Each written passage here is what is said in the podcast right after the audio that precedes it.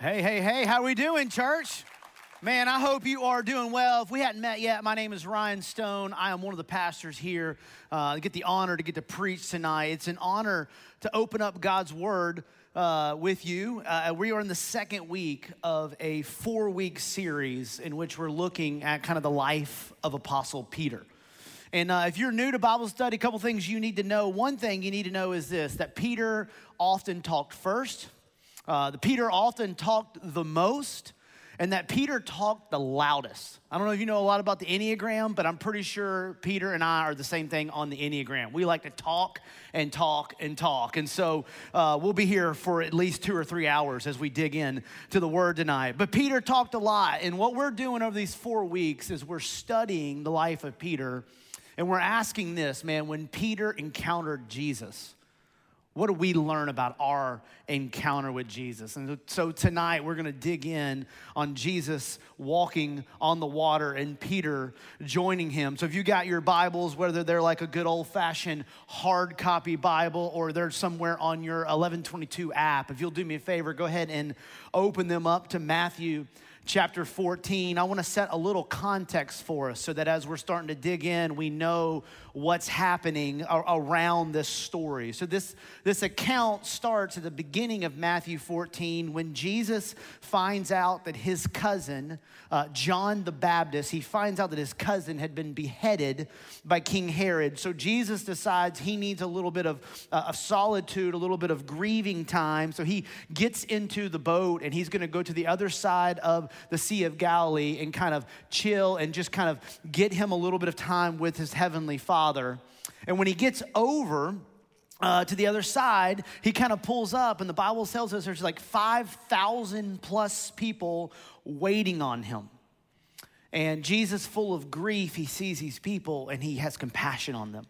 And his compassion leads to just a string of miracles. And the string of miracles end with Jesus feeding like 5,000 plus people with basically like a happy meal. Like he takes like a couple pieces of, of bread and a couple of fish sticks and he feeds 5,000 people. It's unbelievable. And that's where we find uh, Peter and Jesus and the disciples. So, verse 22 says this he immediately made the disciples to get into the boat and go before him to the other side while he dismissed the crowd.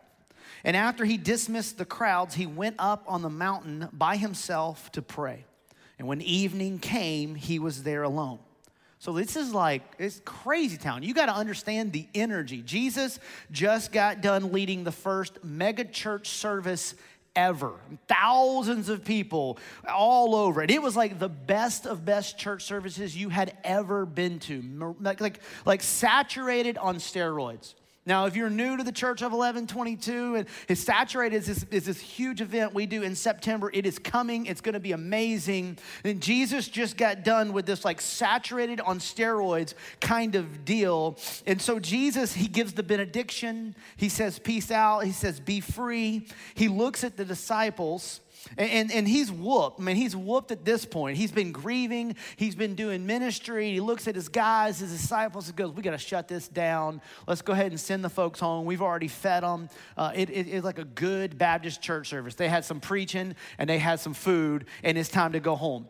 And he turns to the disciples, and the Bible says he, he forced them, he made them to get in the boat and go across. Now, I imagine as Jesus is going, hey guys, you're going to get the boat and, and we're going to go find another spot that we can hang out. I'm sure one of them was like, Jesus, we should stay here, bro.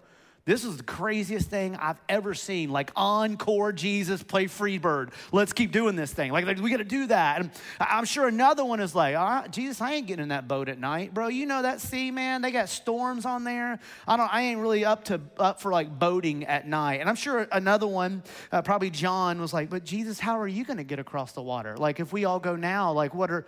I love you, bro. What are we going to do? And, and, after all these excuses, I, I just imagine Jesus looks at the disciples and says, look, here's here's the deal get in the boat. You know, like daddy, like get in the car. I'm gonna throw you off this, right? And so he says, get in the boat. And then Jesus turns to the crowds, and the Bible says he sends them away, almost like he shoos them off. Like compassionate Jesus says, you got to go. You see, here's what we find out if we flip over to John 6. Um, he sends them away because he senses uh, that they are, uh, they are rallying and gathering, and they're going to try and force him to start a revolution. They're going to try to force him to be king. You know, at this point, the Jews are under, the, under Roman oppression, and so they're trying to force him to be king. Now, Jesus was, and Jesus still is, just countercultural. So Jesus wasn't having that. The people wanted to start a political uh, revolution, but Jesus had come to reconcile all things to the Father. So as they started to stir and prepare to make Jesus king, he says, Y'all got to go home. You got to get out of here. So he sends the disciples off, he sends everybody home, and finally, before Jesus goes and joins his disciples, he pulls away in solitude. Jesus carves out some time to spend one on one with his heavenly Father. He turns his iPhone off. He gets off the Twitter and, and he gets off the Instagram for a second. Jesus' Instagram game was probably pretty strong. And, and he, he gets off of it. And I promise you this Jesus didn't pull away because he lacked things to do, he had come to save all the world. He had a lot of things to do. He pulls away because he knew the amount of things that needed to be done. He had to prioritize solitude and Sabbath and quiet with the Father. Jesus knew, because he's Jesus, that he's about to walk into a storm. And before the storms came, Jesus had a habit of finding solitude and sitting alone with his Heavenly Father. I think for many of us, that's the only thing we need to hear tonight is that it is worth the habit of saying, I have limitations. I'm going to turn the world off on a rhythm and a Sabbath and just sit with the Lord. And so Jesus in verse, in verse 24, it says, after he, he's praying, it says, but the boat by this time was a long way from land, beaten by the waves, for the wind was against them. And in the fourth watch of the night, he, being Jesus, came to them walking on the sea. So at this point, you got to imagine the disciples are, they're whooped, right? Fourth watch, according to the Roman clock, was somewhere between three and six in the morning. These brothers had gotten in a boat right after dinner and they had been rowing their boat for, let's call it conservatively, about 10 hours. And at this point, according to uh, some other accounts, like in John, we know they're about three miles. So they're not going three miles an hour, they're going three miles a 10 hour. That is a lot of rowing. They are worn out. And the word here that Matthew uses for the waves were beaten, beating the boat is the same word that he uses in other parts of his letter to talk about the act of demons, like tor- being tormented by demons. So let's just say this this storm was something else. It was fierce. The word that Matthew decided to use to talk about the storm was the same word that he used other places to talk about demonic activity. The guys were exhausted, the guys were tired, the guys were ready to quit. And, and check this out after Jesus had told them to get in the boat and he sent them into the storm. And, and Mark tells us he kind of hangs out. He knows they're in the storm, but he hangs out a little bit longer. Jesus has been in prayer from dinner to about 4 a.m., and he says, All right, now it's time to go get my boys. So he goes walking out on the water. Now, is this a miracle? Yeah. People don't walk on water. So when Jesus walks on the water, sometimes people are like, how did that happen, Pastor? It's a miracle. If it wasn't a miracle, I could explain it, but it's a, it's a miracle. He walks out on water. Not only is it a miracle, but Jesus is, it is a way in which he's declaring his deity. The book of Job, it's in the Old Testament, it says this that he alone stretched out the heavens and he alone tramples on the waves of the sea. So Jesus is once again reminding us he is God in flesh. Not only is it a miracle, not only is it a declaration of his deity, but it is Jesus proclaiming the very purpose in which he took on flesh and dwelt amongst us. Here's what I mean Jesus walks out on the water, he tramples the waves of the sea to declare this truth that Jesus will take whatever he pleases to save his people.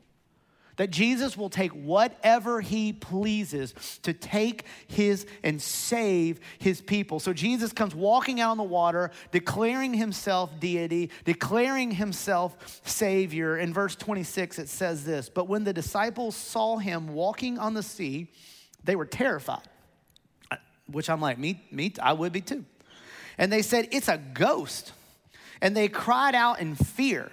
But immediately Jesus spoke to them and he said, Take heart, it is I. Do not be afraid. Like, rightfully so, the disciples were scared. I mean, they're in like a small boat in the middle of the lake, in the middle of the storm, in the middle of the night. Now, these guys were like, most of them were like fishermen by trade, so they had been in boats all their life. But all of a sudden, it is dark, it is storming, they are tired, and it is amazing. Have you ever thought about this in the middle of a storm, how small things scare us? I mean, have you ever been like in a real, like a hurricane, and you hear like one limb scratch against the window, and you're like, oh, we're all dead. We're not making it through the night. Or maybe you're like in a financial storm and you get one bill and you think, I don't think I'm ever gonna be able to pay that bill. Or maybe you're in a tough spot in your marriage and you get in one fight and you think, oh, this might be it. Like in the middle of the storm, these little small things become huge. These grown men are crying out in fear. Now, I love how the Bible just captured it so like it's a ghost. All right, these are like professional fishermen and they're all dudes. Which means this they're not saying, well, gee golly, perhaps that might be a ghost out there upon the waters. See if it's Casper. It's not I think there's much more cuss words involved. You ever heard cuss like a sailor? That's probably happening right here. The fishermen get scared and they are not saying, gee golly. They're losing their minds. And in the midst of the storm, in the midst of the wave, in the midst of the chaos, in the midst of the fear, Jesus makes one declaration and he gives them two commands. He makes one declaration. In the Greek, the first thing he would he says, the way that the Greek is set up, he says, "Amai ego, I am." Now, if you were with us last week, Pastor Joby walked through the fact that I am was the, the name in which God told Israel. He said, My name is Yahweh. Now, Jesus doesn't say, Hey guys, it's me, Jesus. He says, I am. He reminds them, Don't be afraid, take heart. I am God and I am with you. He declares to be God. He, he then commands them to do two things. The first command he tells them is this take heart. Literally, it means this be cheerful and be courageous. Be cheerfully courageous. I love that. I don't know why I love that. I kind of want to get it tattooed, like right there. Be cheerfully courageous. That's what he says. There's an old dead guy named Matthew Henry, he's an incredible author. And the old dead guy back in 1600 said it like this Jesus encouraged them against their fright. It is I, and therefore be of good cheer. Be courageous. Pluck up your spirits and be courageous. If Christ's disciples be not cheerful in a storm, it is their own fault for he would not have them so. Jesus looks at him and says, I'm with you. Be cheerfully courageous. Jesus is telling them, I know there's a storm, guys, but I'm with you in the storm. Jesus is looking at the disciples and saying, Look, because I am with you, you can be courageous even in this storm. You can have joy and cheerfulness even in this storm, albeit that doesn't make a lot of sense.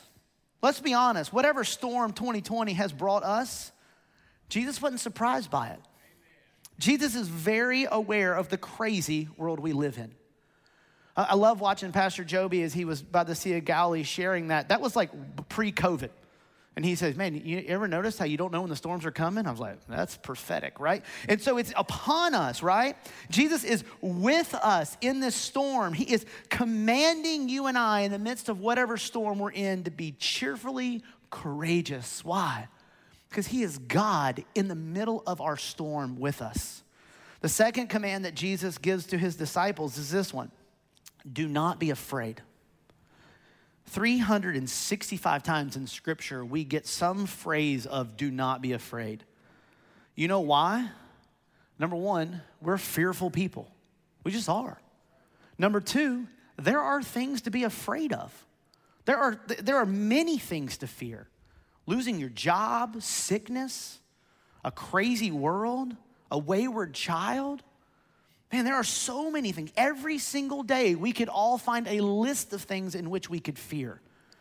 But Jesus looks at the disciples just like he's looking at us and says, I am with you in the storm. You don't have anything to be scared of.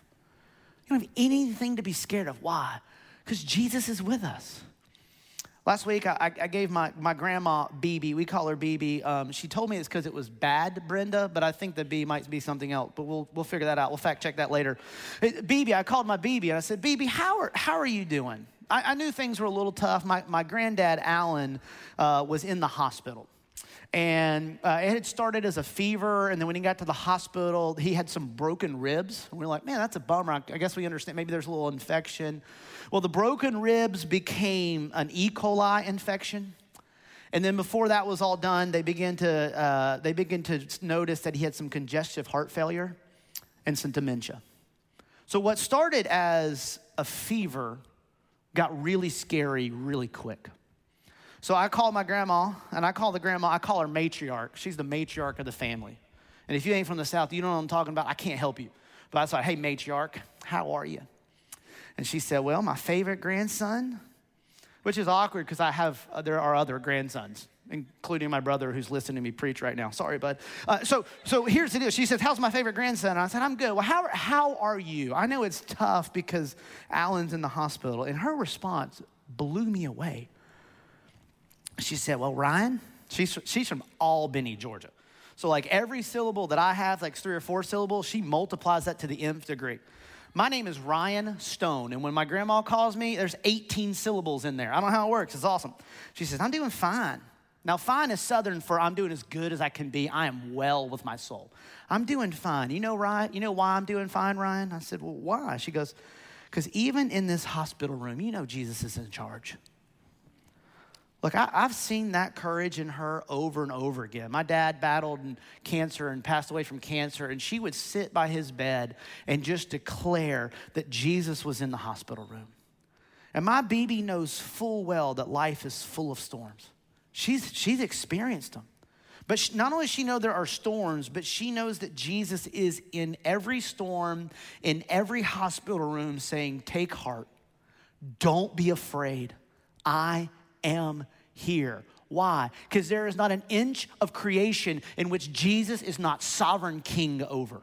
There's not a storm in which we can walk through that Jesus is not going, waves, you can go there, wind, you can go there, all of this is mine.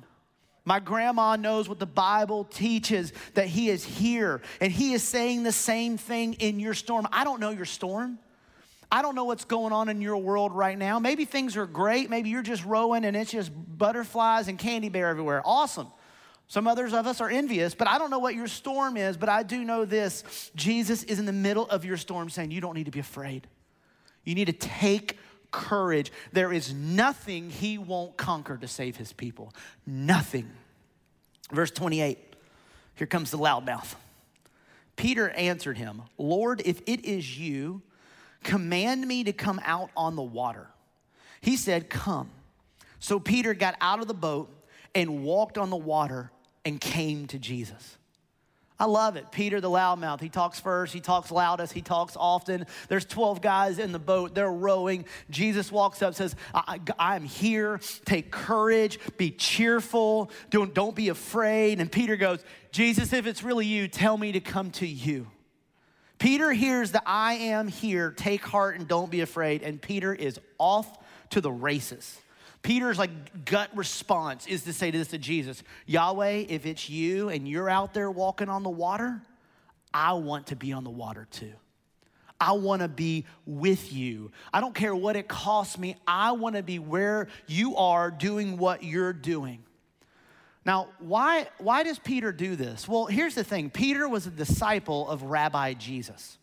In disciples, they knew that their number one job was to walk in, walk in kind of the footprint, the dust of their rabbi. And whatever their rabbi did, they would learn it and they would try to mimic it and they would try to make habits of it. And whatever Rabbi Jesus was doing, Peter thought to himself, if my rabbi is out there on the water and I'm supposed to be like him, becoming like him, I need to do what he is doing. I want to be where he is at. So he says, Can I come out there with you, Jesus? I want to be with you, Jesus. This boat seems safe. That seems dangerous, but you're out there. I don't want to be here if you're out there. And I love what Jesus does. Jesus doesn't rebuke Peter. He doesn't go, Hey, man, you know, if you come out here, you're only going to be able to kind of stay on the water for like a few minutes and then you're going to sink like a rock. Jesus doesn't say, uh, look, look here, Scooter, you're not quite ready for this level of rabbi ninja water walking. This is what Jesus says Erkomai. He says, Come. Now, that word come, erkomai in Greek, doesn't mean like, come on, like, give it a shot. We'll see what happens. He's calling people out. It's almost as he's saying, come on out into your true self. Go ahead and take that step of faith and see what happens. Jesus doesn't give him a like, let's just give it a try. He says, Peter, come on out. Step into yourself. Step into this calling. Step into this man that I am making you to be. He calls Peter beyond himself into a depth of knowing Jesus that I don't think Peter even knew he was asking for. I think Peter was like, that'd be cool to be out there with Jesus. Let me go do some of that. And I, as I began to read this verse and let that sink in all week long, I've been thinking, man, what if we're missing out on like radical, life altering experiences with Jesus because we just think maybe he won't invite us out? Like, what if we're scared he'll say no, so we don't even ask? What if we've settled for the mundane, routine, day to day life when Jesus is saying, come on? The majestic is right here within reach. Because of the cross, you're invited in. What if we're buying into this lie and we've convinced ourselves that Jesus wants less for us than we actually want for our own selves? Here's the problem the opposite is actually true. Jesus wants far more for you. He wants far more from you, for you. He wants far more for you than you could ever uh, ask or imagine. Jesus doesn't want you to timidly come to him with uncourageous prayers. He wants you to courageously ask, Jesus, can I join you in that dangerous thing? Jesus, can I join you in something that is bigger than me? You see, when we read the text, we realize 11 guys sat on that boat convinced that Jesus probably wouldn't let them come out. And one guy said, maybe. Like, maybe if I ask Jesus to bless my marriage, he'll, mess it, he'll, he'll bless it.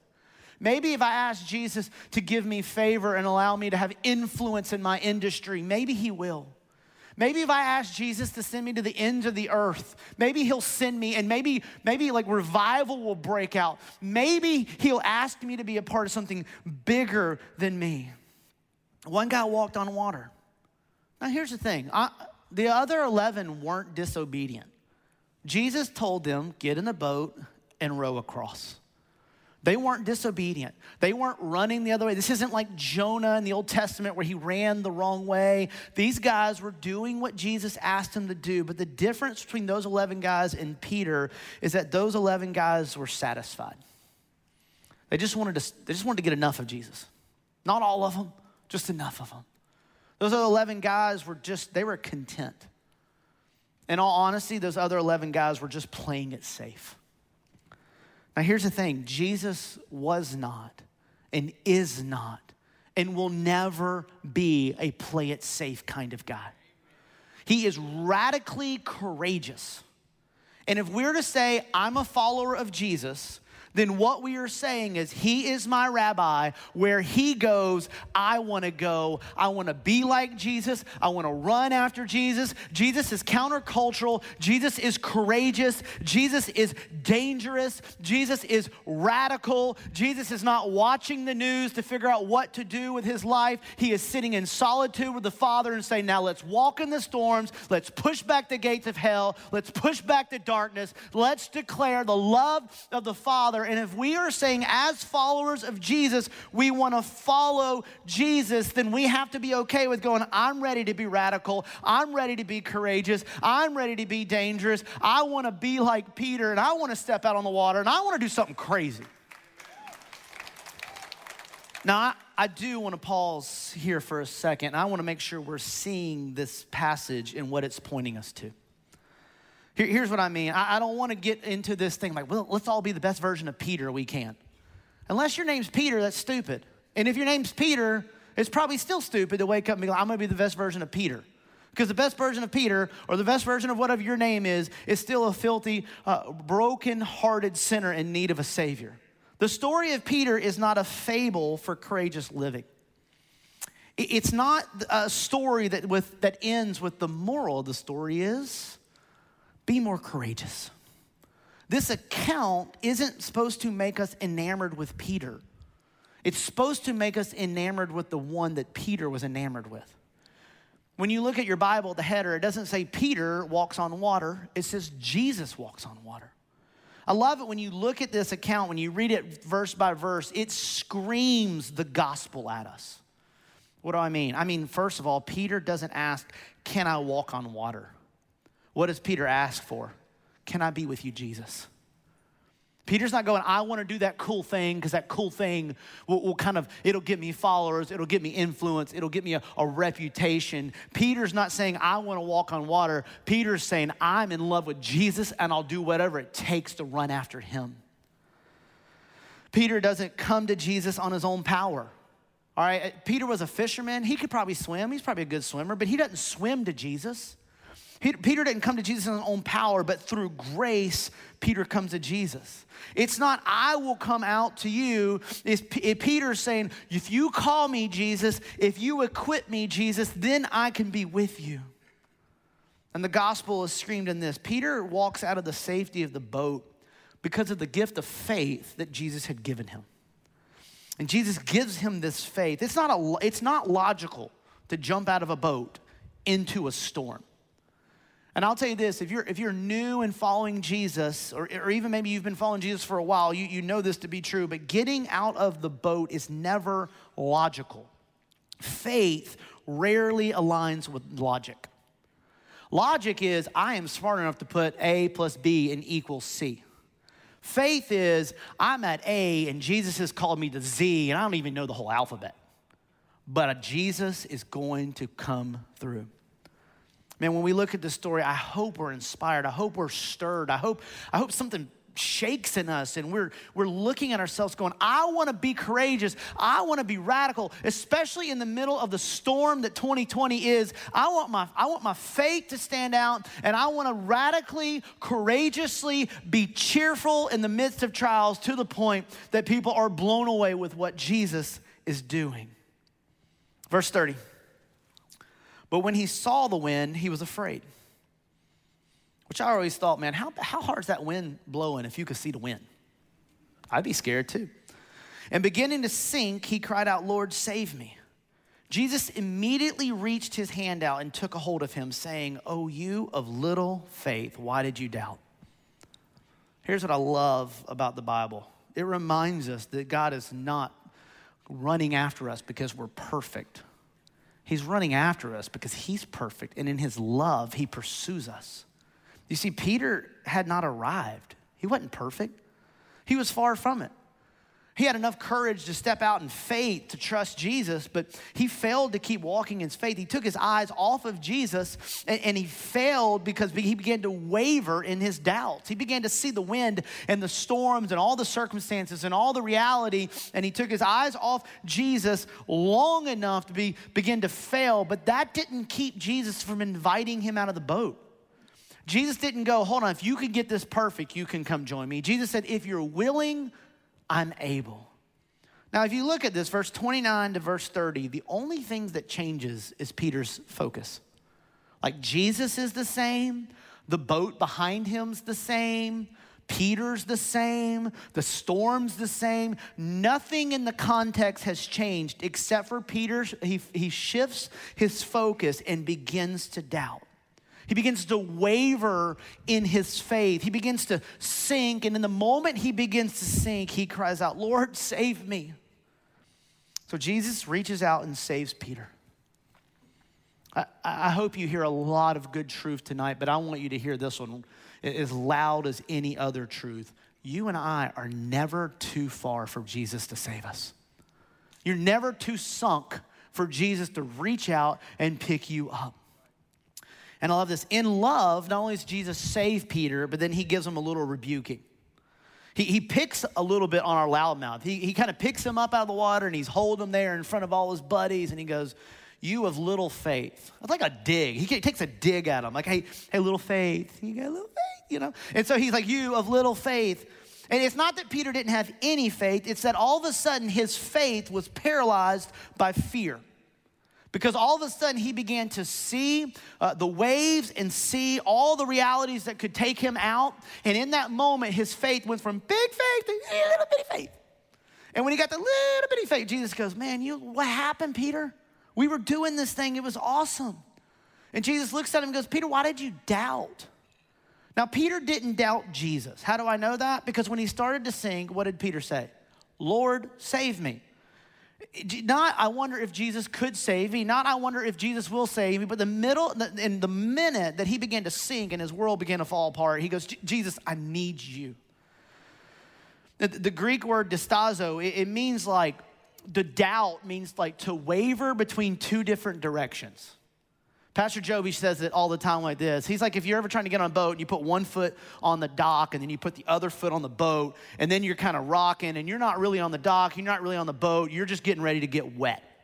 Like that's what doubt does. It's trying it's like when we doubt, we're trying to we're trying to put our faith and trust in more than one thing at a time. And so Peter walks out on the water. He trusts Jesus, he has faith in Jesus, and then he begins to see the wind and the waves and now he's trying to trust Jesus and he's trying to trust his own judgment and somewhere in between that he gets distracted. He begins to doubt, he begins to waver.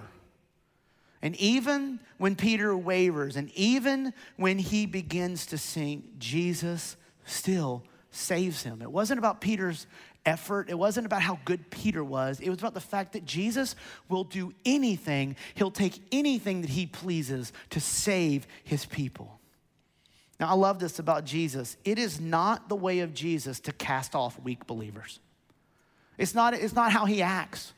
Jesus doesn't come to you and look at your faith scale, and if it's high enough, he's like, You come with me. Your faith scale's kind of lower, you got to go. It's not in Jesus' character or nature to kick out people with weak faith, nor is it in Jesus' nature to coddle that fear. Like Jesus is not like, oh, faith meter, you're good. But and then he, he's also not going to coddle the fear. Now, I, have been trying to think about how to explain this, and I began to think about my, my own daughters. I, I'm a father. I got two daughters. They're awesome. Um, and here's what I began to think about my daughters I, I don't kick them out when they get scared, but I don't coddle their fear either. Like, I love my daughters too much to cultivate the damaging effect of fear. Like, I, I love them too much to be like, you can leave that fear there. Let's let it grow, see what it becomes. I, I began to think about when they were growing up, and I remember as, as kids grow up, they're, they're past this now, but they would get scared of monsters in their closet. You know what I never did? I never said, well, if the monster's in your closet, then that means good. The, good news is he's not in the front yard, so here's a sleeping bag. Get out of my house, you little scaredy wimp. Right? Didn't do that. You know what I also didn't do?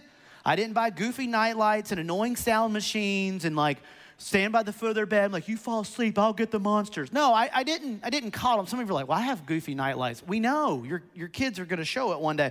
But I didn't, I didn't coddle the fear and I didn't, I didn't dismiss the fear. We, we prayed and we, in perfect love, cast out fear. And I came and sat with them and I said, there is nothing to fear because I love you and we're gonna walk this out. And that's been true. Uh, we're, we're moving houses and moving school districts and there's a little fear. And I don't go, well, you can stay here and we're just going to leave you because you're scared. No.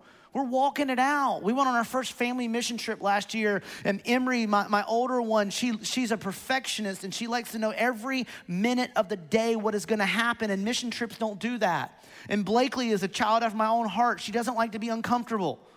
And mission trips are uncomfortable. So her and I are like, if I'm not comfortable, then I'm going home. No, I didn't, I didn't send them home. We walked it out. And as much as I love my daughters and I know that perfect love casts out fear, Jesus loves you so much more. Does. Now, I don't know if having fear is wrong, because we all have it, but I do know that fear makes a terrible master. And I know when Peter began to waver between Jesus as his master and fear as his master is when he got in trouble because fear will cause you to sink when you let it be your master. I'm just telling you right now, some of y'all need to hop off the YouTube right now. Like the conspiracy theories, you got so much fear, you don't even know which way is up anymore. Some of you, you just constantly living in fear. Fear is a horrible, horrible master. Verse 32.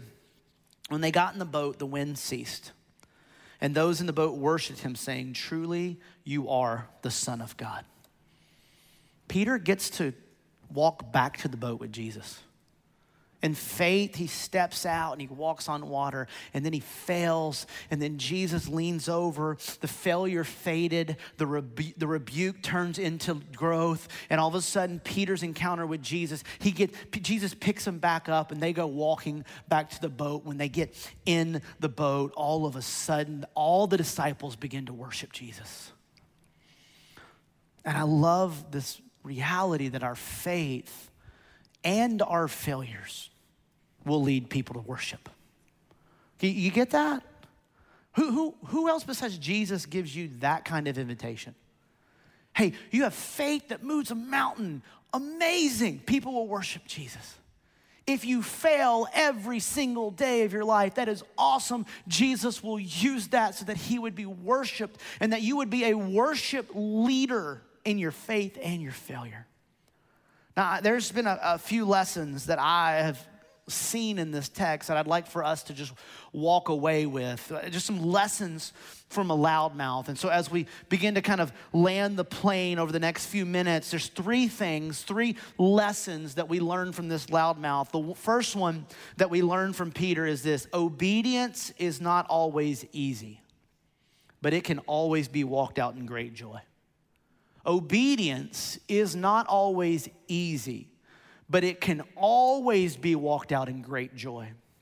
I don't want you to miss while the disciples were in the storm. Jesus sent them there. Jesus told them to get in the boat and he sent them into the storm. And then, according to Mark, he waited a little bit as the storm got worse and worse and worse. He waited before he walked out to them. This is, this is kind of crazy. Like, I read this as a pastor, I read this as a believer, and I go, hold on, you're telling me that their obedience landed them in the storm? Yeah.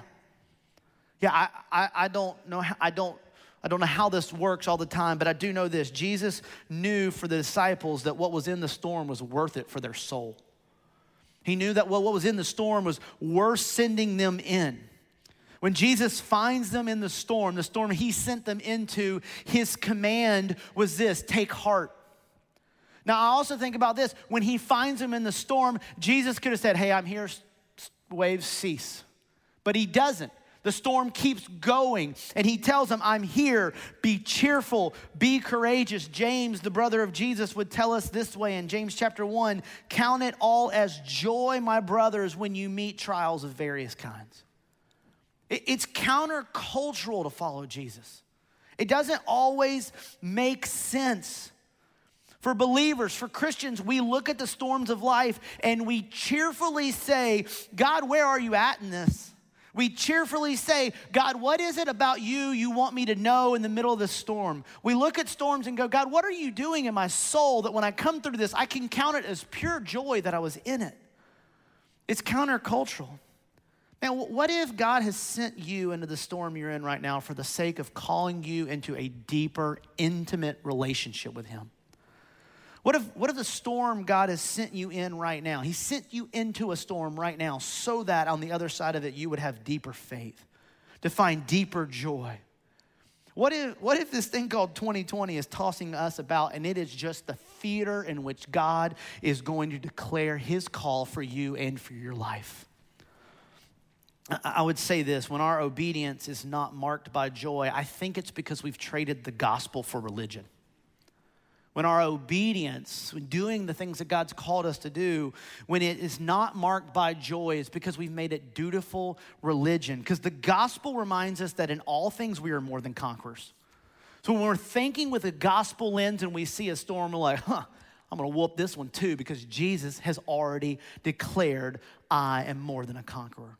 The gospel reminds us that even in death, the worst thing that could happen, our death, Jesus still stands there going, I'm victorious over that too.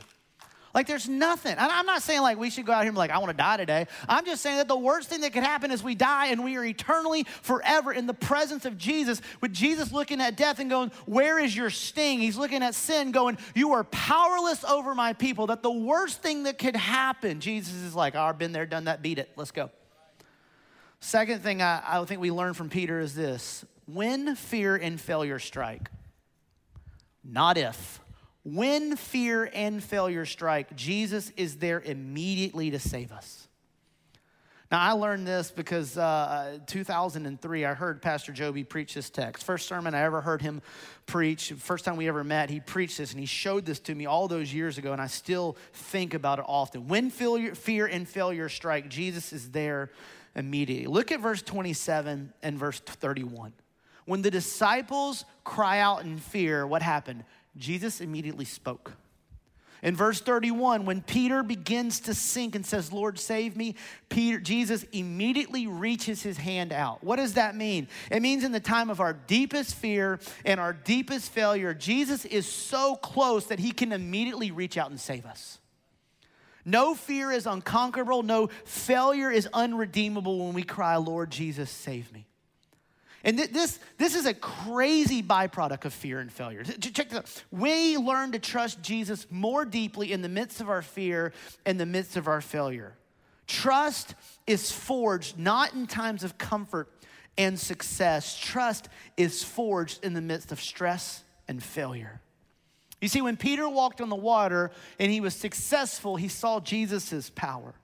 When Peter began to sink in the water, he saw his own weakness. And Peter begins to cry out for help. He sees Jesus' forgiveness, mercy, and grace.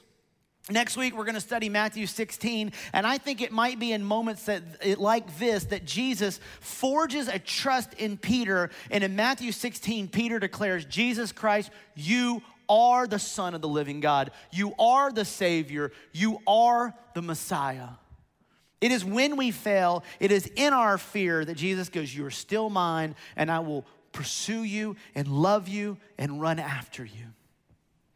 Third thing I think Peter shows us here is this the best and the worst scenarios of us stepping out in faith ends in this Jesus is worshiped. Like the, the best case scenario of you stepping out in faith, being courageous in your faith, is Jesus is worshiped. That's a, that's a good day. The worst case scenario in us stepping out in our faith, the absolute worst thing that could happen is we fail, and even in our failure, Jesus is worshiped. One of our friends in North Carolina, Pastor J.D. Greear, uh, has a quote that says this In Christ, there is nothing you can do that would make Jesus love you more. There's no amount of faith or success that can make Jesus love you more. He already loves you. He already went to the cross to declare his love for you. He saved you before you could do anything for him. He is King of kings and Lord of lords. What could we offer the King of kings? Nothing. And yet he loves you. There's nothing you could do to make him love you more. And he continues, and in Christ, there is nothing you have done that could make Jesus love you less. There's nothing in our past that disqualifies us from His love. There's nothing in our present that would cut us off from His love.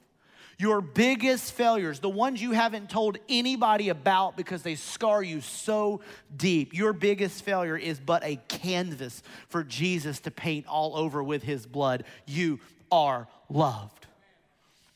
When we're honest in life and we begin to say things like, I don't know how this is gonna work. I don't, I, I know, God, you've called me to do this. I don't see how it's gonna happen. I, I don't know how this is gonna work out. It doesn't make any sense. When we begin to walk out in this, I'm gonna step by faith because it doesn't make any sense. When we step out in faith, everyone around us gets to see the one that we have faith in. They see our courage. And I promise you, when you do something courageous, they're not like, well, gee golly, I knew he had it in him. When you when we step out and begin to do have courageous obedience, people see Jesus and they worship him. And in the worst case scenario when you fail, when you're honest about your failures, when you're transparent about your weakness, when we acknowledge our humanity, when we when we repent, when we hurt others, when we admit no one's perfect but Jesus. When church people start going, I'm the chief sinner. I'm no better than you. Jesus is better than all of us. In those moments, we begin to declare with our bodies, Second Corinthians chapter 12, His grace is sufficient for me, for His power is made perfect in my weakness. Therefore, I will boast all the more gladly of my weaknesses, so that the power of Christ may rest upon me. For the sake of Christ, then, I am content with my weaknesses. For the sake of Jesus, I'm content in failure I failed? No problem. I'm weak. Why? Because insults and persecutions and calamities, for when I am weak, in Jesus Christ I am strong. In our faith, people see the one we have faith in and they're amazed and they worship. In our failure, people see our humanity and our brokenness and they find comfort that they're not alone. And in our brokenness and in our failure, we point to Jesus. Faith proclaims, even when I can't understand, Jesus is in control. Even when the storms are going to take me out, I cheerfully, courageously take heart. Failures declare that Jesus is quick to forgive and to redeem, but in, in action neglects what it means to be called, what it means to be called to follow a courageous Savior. You see, even when we don't see it, Jesus is working. Even when we don't feel it, Jesus is working. He never stops. King Jesus never stops working. Jesus is the he's the waymaker. And here's the thing, I don't know the step of faith that Jesus is calling you to.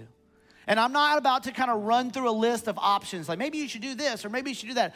I think for days, weeks, maybe even years in your life, the Holy Spirit's going, I've called you to more. I've called you to more. I've called you to more. And maybe, just maybe by God's grace, in the midst of the storm of 2020, He's stirring that thing up. You can't get comfortable. And whatever God is calling you to do, if it scares you a little bit, then that means you need God a lot of bit. When fear begins to rise, prayer has to rise even more. Man, church, what's the worst thing that could happen? You step out in faith and you fail, and in your weaknesses, others see that Jesus is a forgiving Savior. What's the best thing could happen? Through your faith, other people see Jesus and they fall in love with Him. So let's be a courageous people. Let's step out of the boat. Let's be a people that say, I want my life to point others to the King of Kings and the Lord of Lords. May we be a courageous individuals. May we be a courageous church. Church, will you stand with me all around our campuses and 11, 20 at a time? Would you stand with me? Let me pray. Jesus, we love you. We thank you for loving us.